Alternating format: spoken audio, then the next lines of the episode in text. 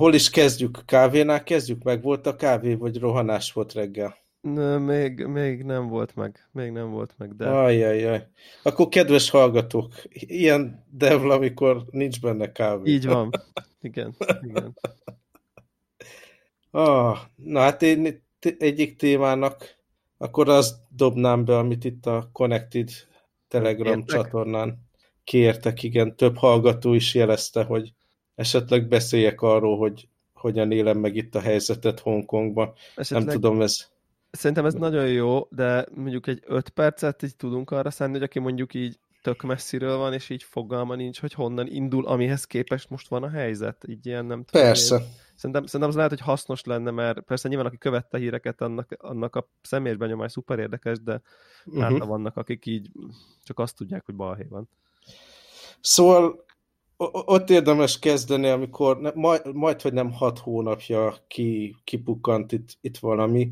Ugye be akartak vezetni egy új uh, szabályzást arra, hogy hogyan lehet kiadatni bűnözőket külső országoknak, és ennek az egésznek volt egy ilyen marketing bevezetése, itt uh, Tajvanból menekült el egy tényleg ilyen alávaló gyilkos figura, barátnőjét ölte meg, és Tajvannal, ugye, aminek eléggé speciális a nemzetközi besorolása van, nem volt ilyen kiadatási szabályzás a két ország között, és akkor ennek a, ennek a segítségével be akarták vezetni, ennek a sztorinak a segítségével be akarták vezetni, hogy akkor hogyan lehet, hogyan lehet bűnözőket kiadni külső országoknak. És hát ugyanebbe a csomagba akkor az a törvény is bevezetődött volna, hogy simán ugye Kínának ki lehetne adni bűnözőket mindenféle ilyen um, különösebb, ja, igen, tehát ez az egyezmény lehetővé tette volna, hogy simán kiadjanak megvádolt embereket. És hát nyilvánvalóan a, a közvélemény az, az teljesen ellene volt, főleg, hogy itt bizony előfordult, hogy itt-ott uh, politikai véleményen rendelkező embereket felkaptak, és legközelebb Shenzhenbe kerültek ezek az emberek elő, és nem szerettek volna nyilatkozni a lapoknak, hogy hova tűntek, és tehát ez, ez teljesen nyilvánvaló volt mindenki számára, hogy, hogy ha ezt a törvényt bevezetnék, akkor innentől bárki, aki kicsit így hangosabb, meg probléma van vele, akkor akkor a, a hatóságoknak van lehetőség, hogy átviszik Kínába, azt mondják, hogy mit tudom, hogy ellopott egy kis kanalat az étterembe, és akkor e, már is vihették volna, ahol aztán nyilván nem a hongkongi e, jogrendszer szerint lett volna e, kielemezve ugye a tevékenysége. Szóval, amikor ezt a törvényt be akarták vezetni, akkor volt egy hatalmas, hatalmas tüntetés, és ez egy rendkívül érdekes dolog volt, hogy borzasztó nagy tömeg volt, tehát nem is tudom, ilyen több millió ember felvonult, ugye Hongkongban talán 7 millió ember él, hm. és abból talán kettő ott volt a, az utcákon, és ez egy nagyon békés tüntetés volt, és nagyon egyértelművé tette, hogy a nagy tömegek nem érzik, hogy a, a szavuk meg volt hallgatva ebbe a dologba, és innentől fajult el a helyzet, ugye nem az volt, hogy volt egy nagy tüntetés, a kormány megváltoztatta a véleményét, és akkor minden visszament a régibe, hanem ez a Még dolog fel... is sor került, ugye, ilyen internetadó, meg ilyesmik dolgokba, tehát... Uh-huh, pontosan, csak ez tényleg hatalmas volt. És az történt, hogy ez mindenféle ilyen sebet feltépett. Nekem az a véleményem, hogy ugye gyakran hallani, meg olvasni olyan dolgokat, hogy á, ezt a nyugati hatalmak szítják ezt a fajta uh, lázadást itt, itt Hongkongban, hogy ugye most van ez a trade war Kína meg, meg Amerika között, és akkor Amerika gyakorlatilag eszközként használja Hongkongot, hogy megnehezítse Kína helyzetét, és akkor ez is így a alkudozás része legyen. Akkor van olyan feltételezés is, hogy igazából mindezt tehát, hogy Kína uszít itt, hogy aztán jobban átvessék a hatalmat. Ugye Hongkongnak egy nagyon speciális helyzete van, amikor az angolok megállapodást kötöttek Kínával, hogy milyen formába kerüljön vissza Hongkong Kínába, akkor volt egy ilyen szerződés a két ország között, hogy még 50 évig biztosítanak egy meglévő demokratikus jogrendszert, és akkor van ez a két szintű szabályozás, hogy a, a kínai jogrendszer az az alapja mindennek, és akkor van, van egy, egy Kínához képest ugye demokratikusabb jogrendszer, ami annak a tetején szabályozza, hogy mi történhet Hongkongban. Ugye ez nem tudom, 90-es Sokan... évek végén, vagy mikor volt ez a, ez a... Hát még 27 év van vissza, azt hiszem, vagy valami ilyesmi, hogy 23 igen, és 27 tért telt el. Akkor, igen. Tehát úgy fél időben vagyunk. És hát nyilván a, tehát én szerintem egyébként ennek a, az ilyen összeesküvés elméletnek nyilván van valami alapja, tehát nyilvánvalóan nem izolációba dolgoznak ezek a különböző ilyen szervezettebb egységek, hanem igenis van némi uszítás, egész biztos, hogy vannak ilyen, tehát lehet ilyen cikkeket találni, hogy mit tudom én, amerikai szervezetek támogatnak alapítványokat, aztán ezek az alapítványok ilyen jogászokat, meg egyéb dolgokat, ügyvédeket biztosítanak ezeknek a csoport. Tehát ilyen valamiféle uszítás van, de igazából ekkora tömegeket ilyen módon nem lehetett volna manipulálni. És itt inkább arról van szó, hogy, hogy aki itt Hongkongban nőtt föl, ha megnézel ilyen közvéleménykutatásokat, igazából ha, ha megkérdezed, hogy hogyan definiálják a saját identitásukat, akkor ők azt mondják, hogy ők hongkongiak, vagy hongkongi kínaiak, és, és mit tudom én, ez a, az embereknek a 80 akárhány százalékát lefedi, aki egy ilyen speciális identitást érez a magáénak, és nagyon pici százalék eh, az, aki csak simán kínainak mondja magát. Egy, tehát egy külön identitásuk van, külön, ugye más szabadságjogokhoz hoz, szoktak hozzá ugye az elmúlt tehát most ha a fiatalokat megnézzük tényleg, akik felnőttek az elmúlt 20 évben, azok egy demokratikus társadalomnak a keretében nőttek fel, ahol szabad véleménynyilvánítás van, ahol, stb. ahol, igen, hát a választás az egy érdekes dolog, mert nem, ugye az, az egyik ilyen dolog, amit a tüntetők szeretnének azt elérni, hogy teljesen szabad választások legyenek. Most van egy ilyen komplex rendszer, amiben bizonyos, tehát a Kína, meg aztán különböző szervezetek Hongkongban nevezhetnek bizonyos politikusokat, akikre aztán lehet szavazni. Tehát ez a nem, nem teljes uh, szabad választás van, de valamiféle szabad választás, és van párt, aki aki a demokrat, ez a pro-demokrata párt, akkor van, aki inkább a kínai államhoz húz, és reprezentálva vannak a szavazásban. De azért lehet látni, hogy évről évre különböző online újságok, papírújságok, különböző tévécsatornák egyre inkább kínai uh, tulajdonba kerülnek, uh, aztán a, tényleg a, a kínai állam mindenféle formában szépen lassan azért bevon, bevonódott a közigazgatásba, ez teljesen egyértelmű, és a, a, tehát tényleg egy demokratikus környezetbe felnőtt, saját identitással rendelkező hongkongi, kínai társadalom, Na, azon gyakorlatilag föltépültek ezek a sebek, ami, ami eddig nem volt kimondva, hogy ők nem szeretnének alapvetően csak egy város lenni Kínában, ők nem érzik uh, ugye Kína részének magukat, hanem ők önálló identitásra rendelkeznek, és saját szabadságjogokat akarnak. És e, e, ez a dolog, ami így kibukott ezek, ezek során, a tüntetések során. Aztán itt akkora borzalmas nagy botrány volt pár hétig, hogy itt a kormányzat megijedt, és visszavonták ezt a fajta, ezt a kiadatási törvényt, amit be akartak vezetni. De aztán meglepődtek, amikor ez nem állította meg a tüntetéseket. Ugye hatodik hónapja már mennek a tüntetések. Aztán ugye az első pár hónapban inkább az volt, hogy hétvégenként város különböző részein voltak többnyire békés tüntetések, de aztán kialakult egy ilyen kemény mag, ami elkezdett felgyújtani ilyen Kína közeli bankokat, boltokat, akkor ugye berágott a, a tüntetőtábor a helyi BKV-re, aki a metrókat, buszokat működteti, és akkor elkezdték felgyújtogatni, tönkretenni a metróállomásokat, mert úgy érezték, hogy ez a kormánynak az eszköze, hogy mit tudom én, leálltak kilenckor a metrók, hogy ne lehessen oda menni a tüntetésre, meg hasonlók.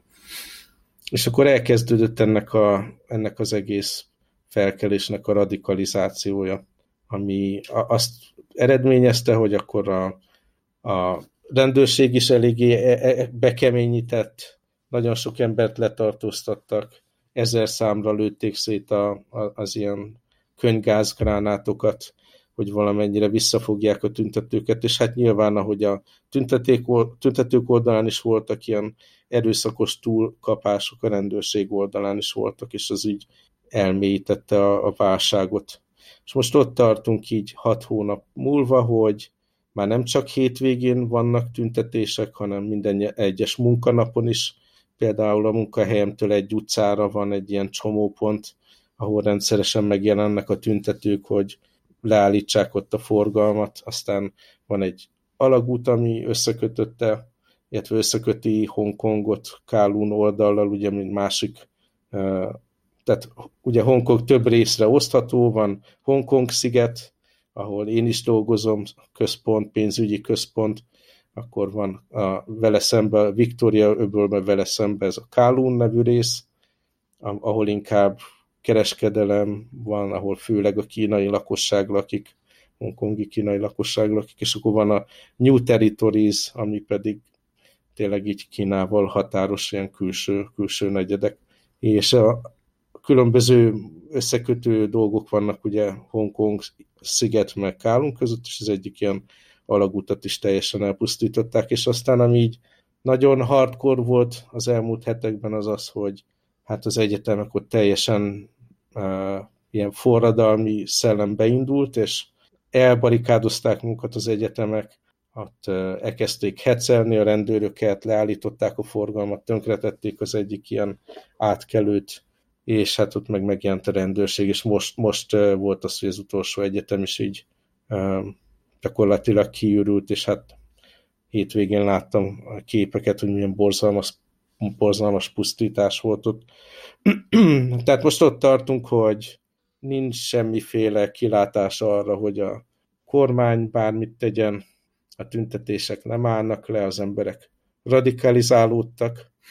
Aztán most voltak ilyen helyhatósági választások, egy, egy vagy két hete, és gyakorlatilag így 90%-át a mandátumoknak ez a pro-demokrata párt nyerte, ami ugye az, e, a kormányjal szemben álló, és hát a tüntetőkhöz közelibb tábor, ami egy ilyen hatalmas jelzés, ugye, hogy, hogy, hogy itt, itt bajok lesznek, és nem lehet egyszerűen lecsendesíteni az embereket, és várni, hogy ez megoldódik, ez a helyzet. Aztán még itt hát másfél év múlva lesznek a, a rendes választások, de az emberek ugye nem várják, hogy ebből E, ez, tehát választások útján megoldódnak a dolgok, mert nem teljesen szabad választások vannak. Hm. És szóval, ja, így, ez, ez az alapvető helyzet, itt tartunk, radikalizált tüntetők, erőszakos rendőrség, padhelyzet, és hát a város napi szinten itt-ott lebénul. És, és akkor egyébként így végül mi a, mi a követelés egyébként? Hát ugye, amikor látod, hogy látod a tüntetőket a tévébe vagy képeken, akkor így a kezüket emelik az öt ujjukkal, és akkor van ilyen öt demand, ugye, amit, amit el akarnak érni. Biztos vagyok benne, hogy most már semmivel se lehet kielégíteni őket, tehát ez egy olyan érzelmekbe csapott át a dolog, hogy, hogy nem lehet őket kielégíteni, de szabad választásokat akarnak még, ami ugye egy, egy demand az, amit, amit ami az volt, hogy ezt a törvényt nevezessék be, ez mhm. megtörtént, de aztán még szabad választások, és aztán nagyon fontos eleme, hogy kapjon, tehát hogy ne, ne lehessen lázadásnak nyilvánítani ezt a tevékenységet, és mindenki, akit elfogtak, azt szabadon engedjék, és, és mindenféle ilyen jogi következmény nélkül tehát lezárhassák ezt a dolgot, a, hiába fogtak el, mit, vagy tartóztattak le nem tudom, négy-öt ezer embert már így az elmúlt hónapokban. de, de látszik, hogy ez nem, tehát nem egy megoldható dolog. Nyilvánvalóan Kínának egy nagyon pici része gyakorlatilag Hongkong, de egy fontos piactér pénzügyi tranzakciókra az egészen biztos.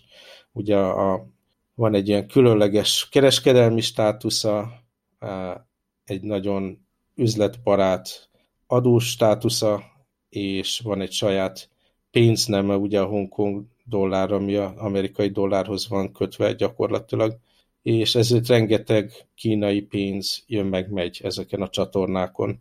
Tehát üzleti, meg pénzügyi szempontból egy nagyon fontos város, de Kína, ami abszolút a kontrollról szól, ugye hatalmas populációt kell békében és prosperitásba tartani, nem fog több szabadságot adni egy ilyen dolognak, mert nyilván akkor az lenne az üzenet a, a, a kínai, egyéb kínai régióknak is, hogy hát ha ez Hongkongnak működött, akkor mi is itt kezdjünk el lázadni.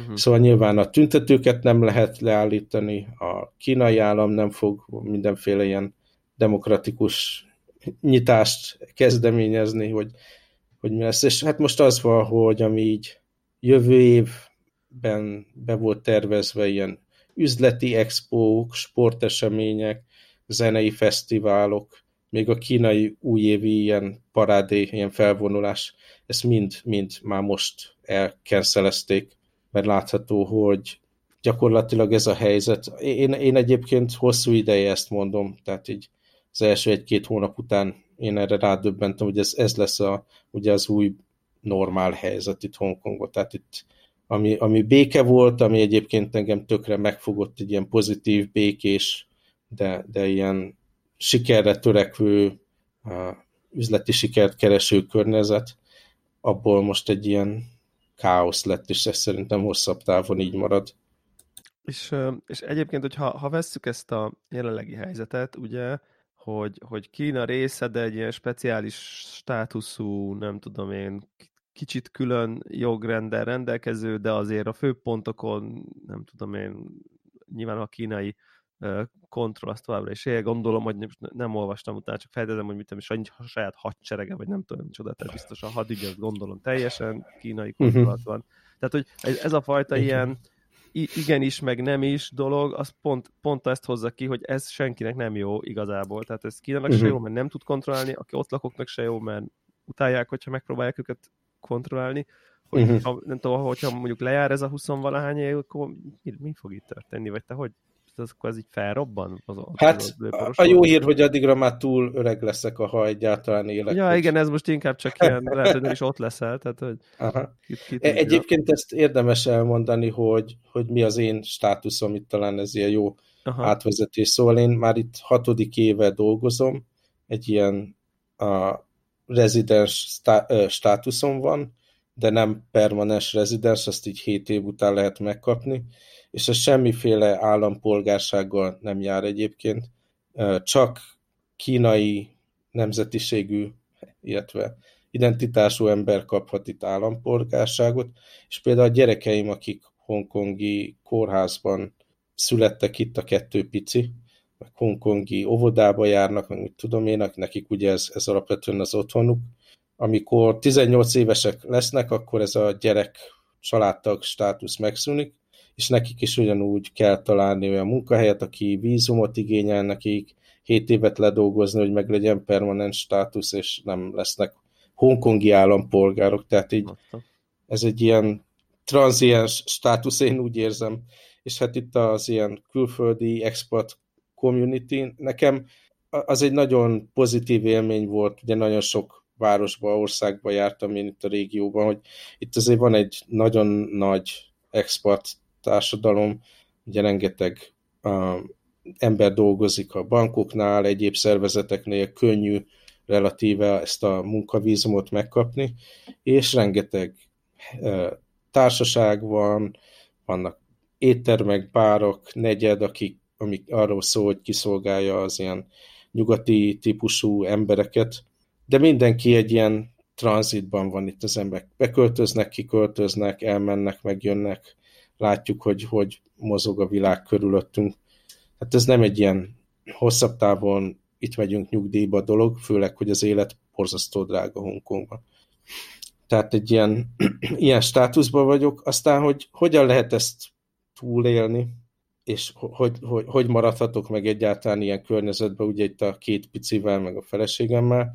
Mi nem Hongkong szigeten lakunk, hanem Lantau sziget, ahol egyébként a reptér is van, és reggelente kompal járok dolgozni, aztán 25 perc, és akkor ben vagyok ugye kompal a városközpontban, és onnan pár perc, amíg begyalogok a munkahelyemre, de mégis ez egy másik sziget, és lekopogom, de ez a fele, ahol lakunk, addig semmiféle uh, ilyen, dolg, tehát ilyen tüntetést vagy valamit nem tapasztaltunk, itt, itt főleg nem tudom, 80%-ban ilyen expatok laknak ezen a felén a szigetnek. Aztán a másik felén, ami közelebb van a reptéren, ott időnként vannak problémák, de az nem érint bennünket. Tehát a család ezt úgy éli meg, hogy egészen az elmúlt hetekig úgy élte meg, hogy gyakorlatilag az élet változatlan, béke van, jó idő van, elmennek oviba, hazajönnek, elmegyünk enni ide-oda, bevásárolni itt a szigeten belül, illetve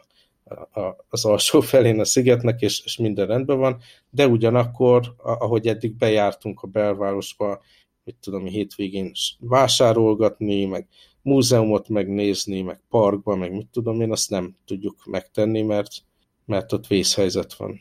Feleségem, nem tudom, három-négy alkalommal járt az elmúlt 5-6 hónapban a városban, mert gyakorlatilag minden hétvégén fesztivál van. Mm. Ott, konkrétan ott, ahol vásárolgatni szoktunk, Kálumban, meg Hongkong szigetén. Én meg bejárok dolgozni, egészen az elmúlt hetekig hétközben nem volt semmi, tehát így be tudtam járni dolgozni. Most az elmúlt hetekben már, hogy ez az ebédszüneti tüntetés van, annyit szoktunk a kollégákkal, hogy most 11.30-kor megyünk el ebédelni, megebédelünk, visszakullogunk az irodába, akkor még látjuk, hogy elkezd gyűlni a tömeg, és aztán nem megyünk ki pár órán át, amíg el nem tisztul a tömeg, vagy a könygáz, vagy akármi. Teljesen furcsa dolog, hogy hogyan lehet hozzászokni ilyesmihez. Tehát én, hála Isten, olyan környezetben nőttem föl Magyarországon, ahol időnként volt egy-egy tüntetés, de nálunk volt egy ilyen sikeres, békés átmenete ugye a szocializmusból egy demokratikus társadalomba, aztán most elgondolkodhatunk, hogy hol tartunk ezzel, de minden esetre én békében nőttem föl alapvetően. De most már el tudom képzelni, hogy akkor mondjuk a, a szüleim, akik picik voltak így 56-ba, hogy hogyan tudtak létezni, meg a család, meg az emberek, meg hogy mi is történhetett. Egyébként 56-tal kapcsolatban még annyit mondanék, hogy vannak itt dolgok, ami, ami teljesen így nekem, mint magyarnak felfoghatatlan, hogy mondjuk pont az elmúlt napokban ugye volt ez az amerikai ilyen hálaadás ünnep, ja, ja, ja. és pont e körül ugye a amerikai kormány, illetve Trump hozott egy ilyen döntést, hogy, hogy mindenféle retorziókkal fenyegetik Kínát, meg a hongkongi államot, hogyha ugye itt nem demokratikus módon, meg nem humanitárius módon kezelik ezeket a tüntetéseket, és akkor ilyen, mit tudom én, 50-100 ezer ember itt Hongkongba háladás estéjén ilyen kumbaja, dalokat énekeltek, amerikai zászlókat lengettek, meg köszönték Trumpnak a segítséget, meg minden. Van egy ilyen brutális naivitás az emberekben. Ugye mi is a, a, a, nyilvánvalóan 56-ban vártuk, hogy akkor majd jön, jön Amerika, és meg, megment be, meg a Nyugat, Nyugat-Európa is majd megmentenek bennünket az oroszoktól, aztán lát, láttuk, hogy mi lett. Ja, hogy érzel egy ilyen, érzel egy ilyen párhuzamot. Ja. De itt is van egy brutális naivitás, meg akkor így a Nagy-Britanniát próbálják arra sarkalni, hogy akkor majd, majd ők megmentik itt Hongkongot, de hát nyilvánvalóan Nagy-Britannia éppen magába zuhan a Brexit-tel, meg mindenféle egyéb gondjuk van, és púpa hátukon, hogy majd még itt Hongkonggal is foglalkozzanak, és közük semmi hozzá. Úgyhogy van egy ilyen brutális naivitás, ami nehezebbé teszi mindennek a, a lerendezését, De mert az emberek nem tudom, hogy mit képzelnek. De van bármi realitása most tényleg a 20-20 éves távlatban, hogy mondjuk egy független Hongkong létrejöjjön? Most tényleg hát, nem holnap után nyilván. ugye mi, mi, milyen problémái vannak a, a kínai államnak ezzel kapcsolatban. Ugye ott van Makau, ami ugyanilyen státuszú, ott már jóval korábban igazából így a, a, az államvezetés, meg így a, a kulcsemberek azok már milyen mélent kínai közeli emberek, ott nem lesz semmiféle ilyen felkelés, de ugye ott van Tajvan, és Tajvant úgy próbálták gyakorlatilag közelebb hozni Kínához, illetve valamiféle megoldást találni erre, erre a, a furcsa helyzetre, ami ott van, hogy hát akkor legyen az, hogy nekik is legyen ilyen speciális státuszuk, mint Hongkongnak, látjátok, milyen szuperül működik ez Hongkongba, a demokrácia, meg mit tudom én, és akkor most, ha ez itt összeomlik, akkor nyilvánvalóan, és egyébként is ez a helyzet már Tajvanban, ez a fajta kampány, ezt, ezt teljesen el fog bukni, hogy ezzel hozzák közelebb Mélent Kínához. Szóval én személyesen kevés politikai rálátásommal úgy érzem, hogy nulla esély van arra, hogy itt bármiféle elszeparol, elszeparol tehát el, elválasztás legyen. És a másik meg, hogy nyilván rettenetes mértékben függ Hongkong Kínától, mint üzletileg mindenféle formában. Ugye annak idején, amikor Hongkong elkezdett igazán sikeres lenni üzletileg, ugye nagyon sok gyártás itt volt, Made in Hongkong, mindenféle dolgon ez volt, kereskedelemnek nagyon fontos csomópontja volt, rengeteg dolgot hajóztattak át Kínán keresztül Hongkongba, aztán meg a világba, de most már így shipping, ugye a teherszállítás szempontjából is elveszítette a nagy jelentőségét, nyilván most már direktben lehet akár egy várossal fentebb Shenzhenből uh, utaztatni, hajóztatni dolgokat, légikereskedelem, mindenféle más dolog így átmigrálódott Kínába, és hát ez a különleges pénzügyi státusz, ugye Kína bevezet ilyen mindenféle speciális régiókat, Shanghai és Shenzhenen belül is vannak ilyen különleges zónák, amivel oda próbálnak csalogatni külföldi bankokat, eh, ahol, ahol a kereskedelmet, üzletet eh, át lehet oda vinni. És hát ami itt meg kiskereskedelem van, az áruházakban, boltokban, a rengeteg luxus termék, annak mit tudom én, 80%-át a kínai turisták vették eddig, meg a, a turizmusnak, tehát abszolút nagy része az, az kínai volt, és hát nem is tudom, hogy mit tenne egy önálló Hongkong. Ja, igen, tehát nehezen értelmezhető szinte egy csomó szempontból magában, uh-huh. tehát így... Egyébként az az érdekes, hogy akkor így kicsit akkor átvezetődhetünk, hogy, hogy, hogy talán e-, ezen beszámoló kapcsán, aki eddig nem olvasott ennek utána, vagy nem volt benne, akkor jobban érteni azokat a, nem tudom én, volt egy csomó hiszti a, nem tudom, a, a, a videójátékos, ugye, aki bemondta a streambe, és aztán meg az NBA játékos. Az NBA van. játék, ugye az NBA csapat ö, ö, tulajdonosnak a tweetje volt, aki így support Hongkongot, és aztán utána meg azonnal becsicskult az NBA, hogy így ajaj, akkor ha kínai streaming az nagyon-nagyon fontos, a streaming bevételek, ott nem tudom. Pár Meg hát az Apple is kidobott ilyen appokat az App Store-ból, ami gyakorlatilag lehetővé tette, hogy, hogy a tüntetők tudják, hogy hol van a rendőrség éppen, meg ilyen, ilyesmikről van szó.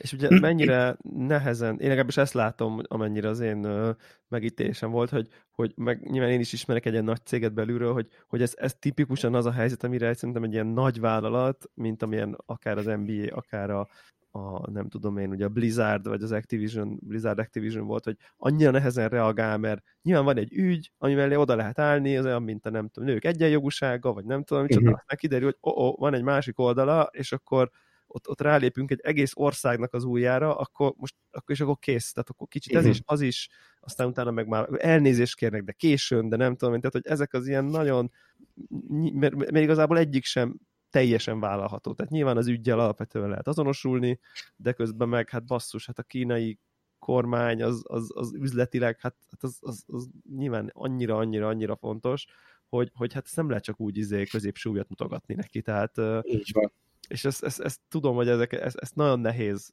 egy ennyire kirakatban működő nagyvállalat nagyon-nagyon nehezen tudja kezelni, és ennek megfelelően csetlés botlás van, hát legalábbis amennyire életem, akkor elhatárolódnak, letörlik, aztán akkor mégis, aztán mégse, aztán most már mégiscsak support, aztán akkor megbeszélik, akkor tehát, hogy, hogy akkor beleállnak, aztán már későn állnak bele, amikor meg már nem érdemes, aztán, ha nem állnak bele, akkor meg a nyugati vásárlóikat bosszantják meg, szóval úristen, ez egy ilyen PR nightmare lehet, nem, nem lennék PR-os azon cégnek, akik valami kapcsán itt egyértelmű állás kell foglalnia. Hát igen.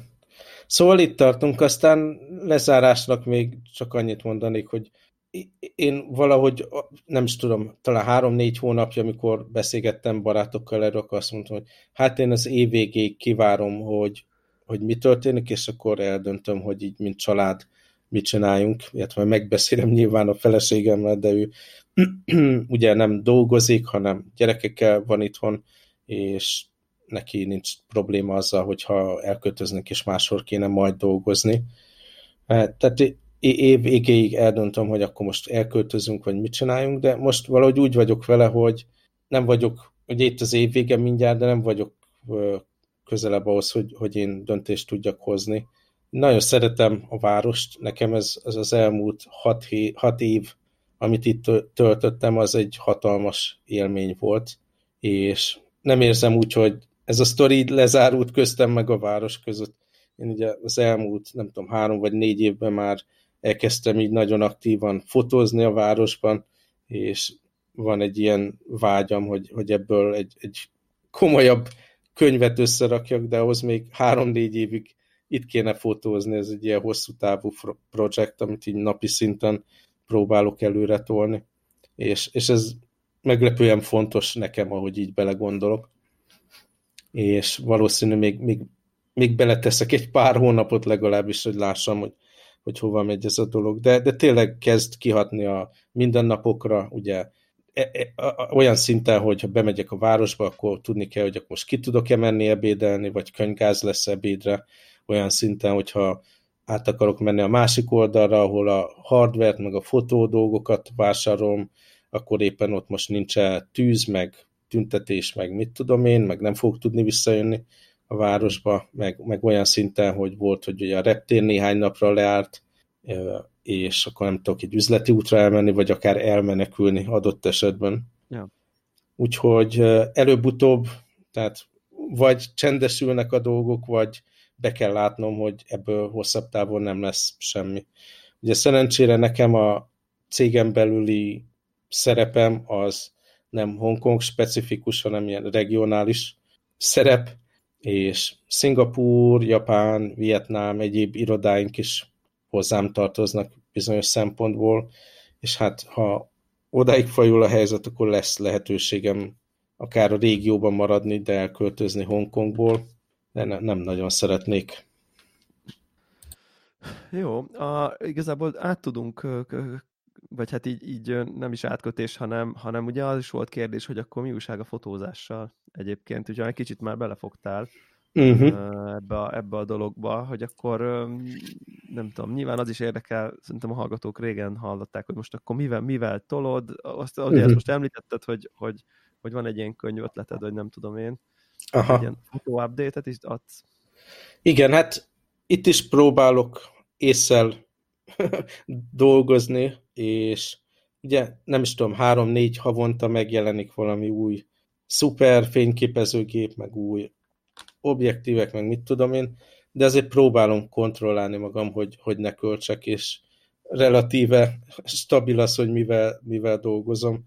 Hát ugye, nem is tudom, három, három-négy éve kezdtem így aktívabban fotózni, én végigcsináltam ilyen hat hónapos online tanfolyamot, meg pecséteket szereztem, meg workshopokra jártam, meg mit tudom én. Így nagyon komolyan bele, belefeküdtem ebbe a dologba, és eljutottam oda, hogy látom, hogy mi az, amit szeretek fényképezni. Tehát tudok értékelni ilyen tájfotózást, de az például nem, nem az én műfajom, és nem, nem köt le annyira, meg tudok ilyen egy, egyéb, ilyen, mit tudom én, stúdiófotózásról alapvető dolgokat, meg vakut kezelni, meg mit tudom én, de az se, az se az én műfajom. Ilyen beállított fotókat, meg nem tudom, e, ezt se tudom képzelni. Van barátom például, aki ilyen IT-ból ilyen esküvő fotózásra ment át, és teljes lelkesedéssel nyomja, az se érdekelne engem személyesen, mint műfaj. Nekem ez az ilyen utcai fotózás, ami így a szívem csücske, hogy beállítás nélkül mindenféle érdekes környezetet megismerek ott, felfedezni figurákat, meg helyzeteket, és azt lefotózni. És a maga, a, ugye a cél, hogy ilyen utcán tudjak beállítás nélkül mindenféle érdekes jelenetet elkapni, úgy azt definiálja, hogy milyen eszközöket használok. És egy, amikor így elkezdtem ezzel komolyabban foglalkozni, akkor így befektettem ilyen full frame Sony kamerába, van egy most egy Sony A7 II fényképezőgép, amit pár éve vettem, de az úgy az idő 90%-ába a polcon porosodik. Ez relatíve nagy méretű, különösen ugyan nagy lencsékkel, az egy, az egy monstrum, amit nehéz egész nap a vállán cipelni az embernek, meg ha mondjuk egy akkora puskát felemelek, azt sokkal inkább észreveszik az emberek, és egyébként, hogyha elsütöm azt a puskát, az hangos is, tehát itt Aha. csattan is egyet, amikor lövök. Úgyhogy ezt, ezt nem igazán használom, hanem egészen pici méretű, de, de gyors, erős fényképezőgépeket használok, ilyen fix objektívvel van egy Fuji X100F fényképezőgépem, amit gyakorlatilag szana szétkoptattam már azt. Amikor kijött a piacra, akkor megvettem, és, és azóta rengeteget használom. Ez egy nagyon pici, gyönyörű, öröm fogni kézbe ezt a készüléket, és tökéletes arra, hogy közel menjek az emberekhez, és, és csináljak egy képet, és aztán továbbálljak, és, és ne történjen semmi. És most a, az egyetlen ilyen olyan új fényképezőgép, amit így szintén első nap megvettem azóta, ez a uh, Ricoh GR3 nevű egészen pici, szintén fix objektíves fényképezőgép, és ez kicsit hasonlít is így képességekben erre a Fujira, de ugyanakkor nagyon más élmény fényképezni vele. Ez, ez egy olyan dolog, hogy csak képernyő van rajta, szinte úgy fotóz az ember vele, mint, mint egy telefonnal, nincs, nincs ugye ez a kis viewfinder ablak rajta, tehát Aha. nem emelem az arcomhoz, hanem a képernyőt nézem, és van benne ilyen mechanizmus, hogy előre be tudom állítani, hogy mit tudom én, tőlem, vagy a lencsétől másfél méterre legyen így a fókusznak a köz, közepe, és akkor villámgyorsan, ha lenyomom a, a elsütő gombot, akkor, akkor nem kezd el fókuszt keresni minden, hanem lefotózza, ami ott van. És ezzel így nagyon szabadon, meg villámgyorsan lehet így, mit tudom én, elhaladni emberek mellett, és lefényképezni anélkül, hogy szinte, hogy észrevennék az emberek, vagy zavarná őket, hogy egy ilyen szinte telefonszerű dologgal lefotóztam. Úgyhogy ez a kettő gép, amit így nagyon sokat használok, aztán van egy, csak, csak azért a gyűjtői szenvedély az időnként előbukkan belőlem, és ugye filmen is szoktam fotózni, és, és hát rengeteg gyönyörű ilyen régi gép van, amit az ember úgy érez, hogy egyszerűen be kell szerezni, de ez kicsit így szinte másik dimenziója a fotózásnak, inkább ez arról szól, hogy, hogy, hogy gyönyörű gépeket szeret birtokolni az ember, és relatíve megfizethető módon be lehet szerezni őket, és hát nem is tudom, van vagy 7-8 filmkamerám van, amit a feleségem apukájától kaptam ilyen szovjet fényképezőgép is. Például most itt voltak két hétig, jöttük, jöttünk, mentünk velük itt a városban is, meg aztán elmentünk Bangkokba közösen, és végig ezzel a régi szovjet fényképezőgéppel fotóztam őket, és remélem, hogy ebből egy ilyen érdekes projekt jön ki majd fekete-fehér filmmel ráadásul. Ugye amikor ilyen idősebb embereket fotóz az ember, nem az a lényeg, hogy, hogy a full frame digitális szuperéles kép kijöjjön, mert nem feltétlen a ráncokra, meg a pöttyökre, meg a szöregségre akar az ember koncentrálni, hanem, hanem magát az embert, meg így a, az érzelmeket, meg, meg ilyesmit akar megmutatni, hogy ez a kicsit homály, meg a a, a színeknek a, a, az elvétel, az csak így hozzáad az élményhez szerintem. Szóval ez, ez az a rész, ahol, ahol nem, nem olyan erős a kontroll, és időnként veszek egy, egy érdekesebb ilyen filmkamerát. Tök jó. és egyébként amikor, amikor én nem tudom, nézegetem a fotókat, amiket csinálsz, mondjuk most mondok egy példát, mondjuk nem tudom én, volt egy ilyen tájcsizős, idősebb fazont kaptál le, hogy akkor az, tehát hogy azt ő észesen veszi, mert kicsit olyanok a képek egyébként, mintha így hangulatilag, és nyilván ez valószínűleg bók is, hogyha nem így van, hogy mintha te ott megbeszéled vele, hogy na figyelj, akkor, akkor most izé álljál, és akkor izé köszi, és akkor, tehát hogy van, tehát hogy, hogy, hogy ez így van egy olyan, nem tudom én, beállítás, vagy teljes egészében, vagy változó. Szóval a, a legtöbb ember, akit lefotózok, az utólag vette észre, hogy op, le lettem fotózva, és Aha. bizonyos képekhez hozzá is ad, hogy éppen, éppen a, a felismerés még ott van, ott van a szemébe, de még nem tudja pontosan, hogy most mi, mi is történt, és nem az van, hogy fotó arcot vág, meg az se, hogy mérges, hanem valamiféle ilyen, ha? ilyen ha, igen, igen, igen. Szóval én törekszem arra, hogy ne rögtön vegyenek észre, illetve Azért azt is hozzátenném, hogy hatalmas előnye Ázsiának, hogy én, én vagyok itt a hülye fehér ember, aki egy kamerával jön és megy, és nem kezdenek belém kötni, meg nem nagyon idegesek rám az emberek, hanem leírek, hogy ez a hülye turista. Ja, igen, igen, igen. Te jó és vagy. Így van, és hát például, mikor Ausztráliában voltam, nem tudom, eddig két alkalommal voltam, és két este volt, hogy így el tudtam menni fotózni, és az alatt a két este alatt, mit tudom én, négy-öt ilyen nagyon csúnyán nézést kaptam, egy ember azt mondta, hogy most be fogja verni a pofámat, meg mit csinálok, meg mit tudom én, radikálisan más volt a reakció erre, és azt gyanítom, hogyha otthon utcán neki indulnék, és elkezdenék így ilyen közelről, tehát mit tudom én, másfél-két méterről, néha közelebbről is lefotózni embereket, akkor rövid távon szétvernének. Igen, nem beszélve a GDPR implikációkról. Igen, az is egy érdekes dolog egyébként, hogyha egy köztéren fotózom őket, a, és mondjuk nem közvetlen egy portré, hanem csak részei ott valami térnek, és nem feltétlen lehet felismerni őket, akkor semmi baj nincs, de, de sokkal szigorúbb a szabályzás, és az emberek reakció is más Európában. Úgyhogy ha nekem így a életem nagyon fontos része az utcai fotózás, az is egy, egy erős érv, hogy, hogy miért maradjak a régióban, mert tényleg én akárhova megyek, Kínába, Vietnámba, Malajziába, bárhol. Van, van például, nem is tudom, például amikor most Tájföldön voltunk, az volt a fő probléma, hogy amik, hogyha észrevették, mit tudom, hogy, hogy fotózok, akkor hogy az emberek elővették így a fotóarcukat, meg ilyen vét mutattak az új, újukkal, meg pózoltak, meg minden a fotóz, ami így teljesen érdektelenné teszi számomra nem az volt a baj, hogy jaj, lefotózom őket. Szóval ez van fotózással. Két pici gép, amit bizonyos adott helyzetben használok, és tényleg ilyen napi szinten kell kontrollálni magam.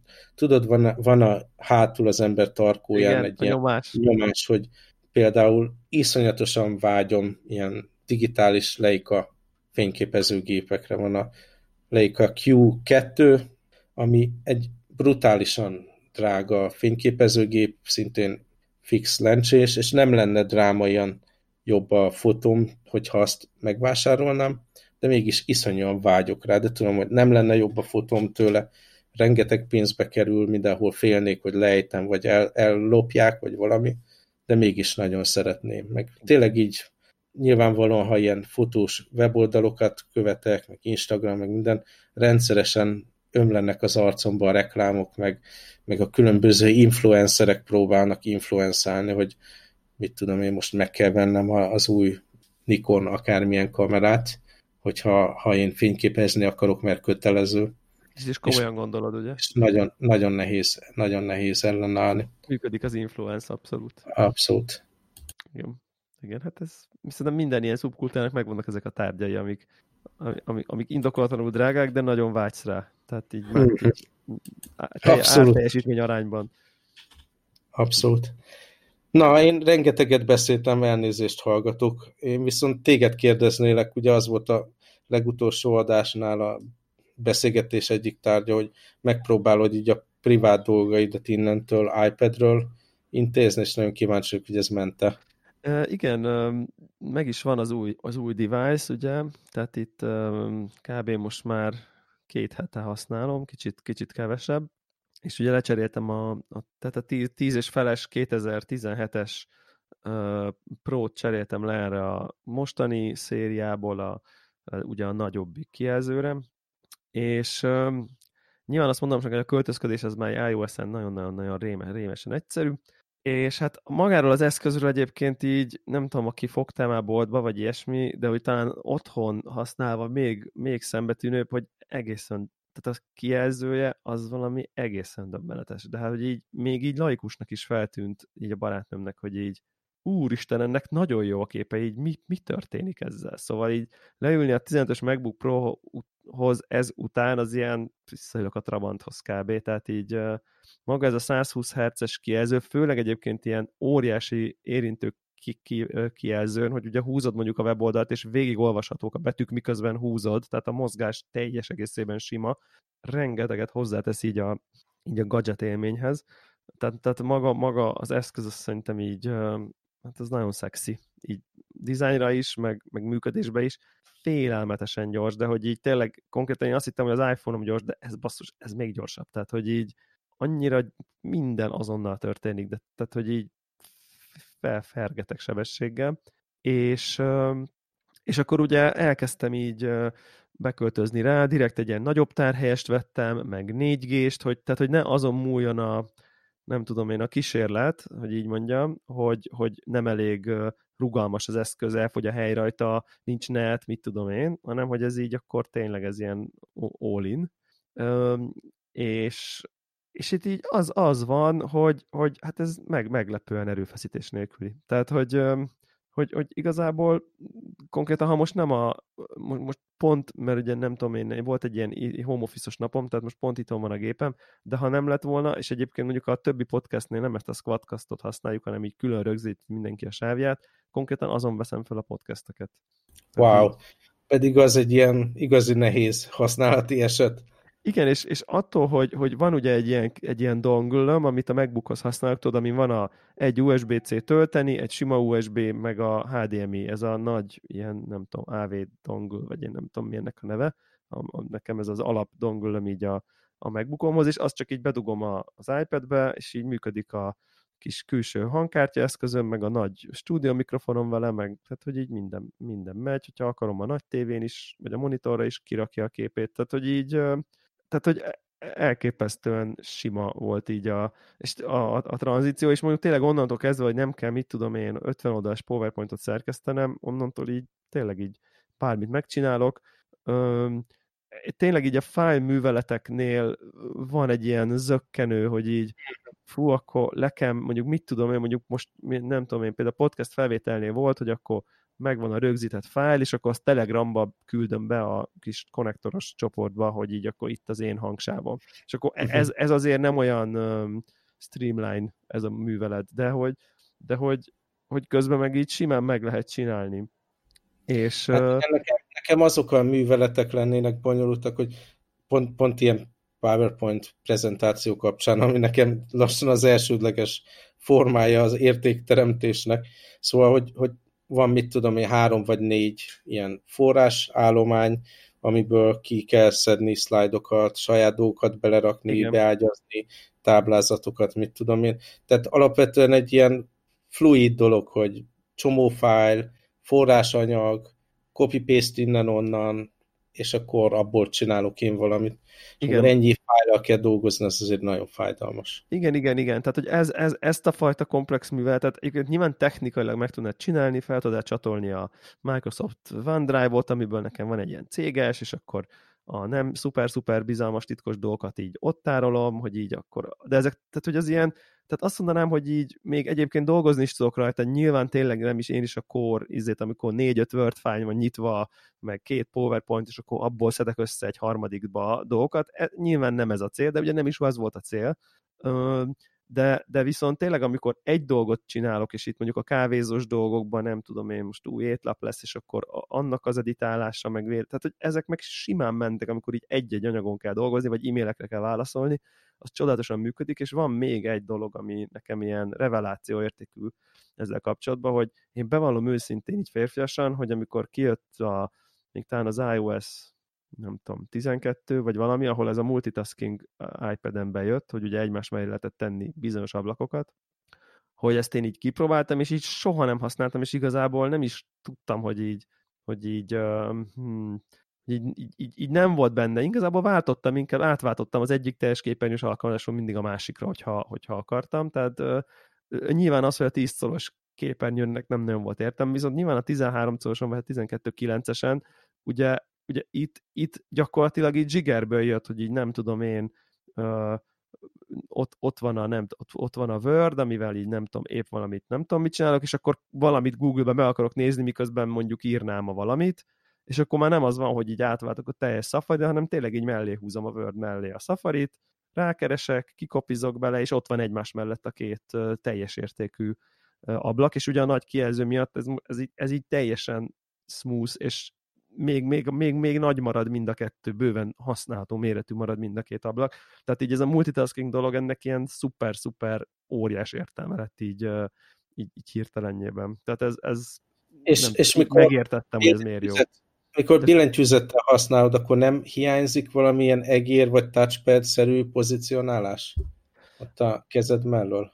Ö, nem, mert ez, ez, ez, ez szerintem ez, ez az a szerencse, hogy ugye nem tudom, én három éve hasz, vagy két, két, két és fél évig használtam az előzőt billentyűzettel. Tehát maga az élmény, hogy tableten csak akkor nyomok a billentyűzetre, a szöveget akarok bevinni, az így, az így, az így nem tudom, már, tehát, hogy már így megvan, hogy így írok, és akkor oda kell nyúlnom. Tehát, hogy, hogy, hogy, hogy, hogy ez így megvan. Nyilván pont ezért is, amikor izé drag and dropolni kell ezt meg azt, hogy valami, akkor ez így nem annyira jól működik. Egyébként kipróbáltam, hogy így ugye lehet hozzá egeret, ilyen bluetoothos egeret rakni. Ilyen accessibility okokból. Accessibility nem. okokból ott az izés működik, de sokat nem segít, vagy én nem éreztem azt, hogy, hogy erre nekem szükségem lenne.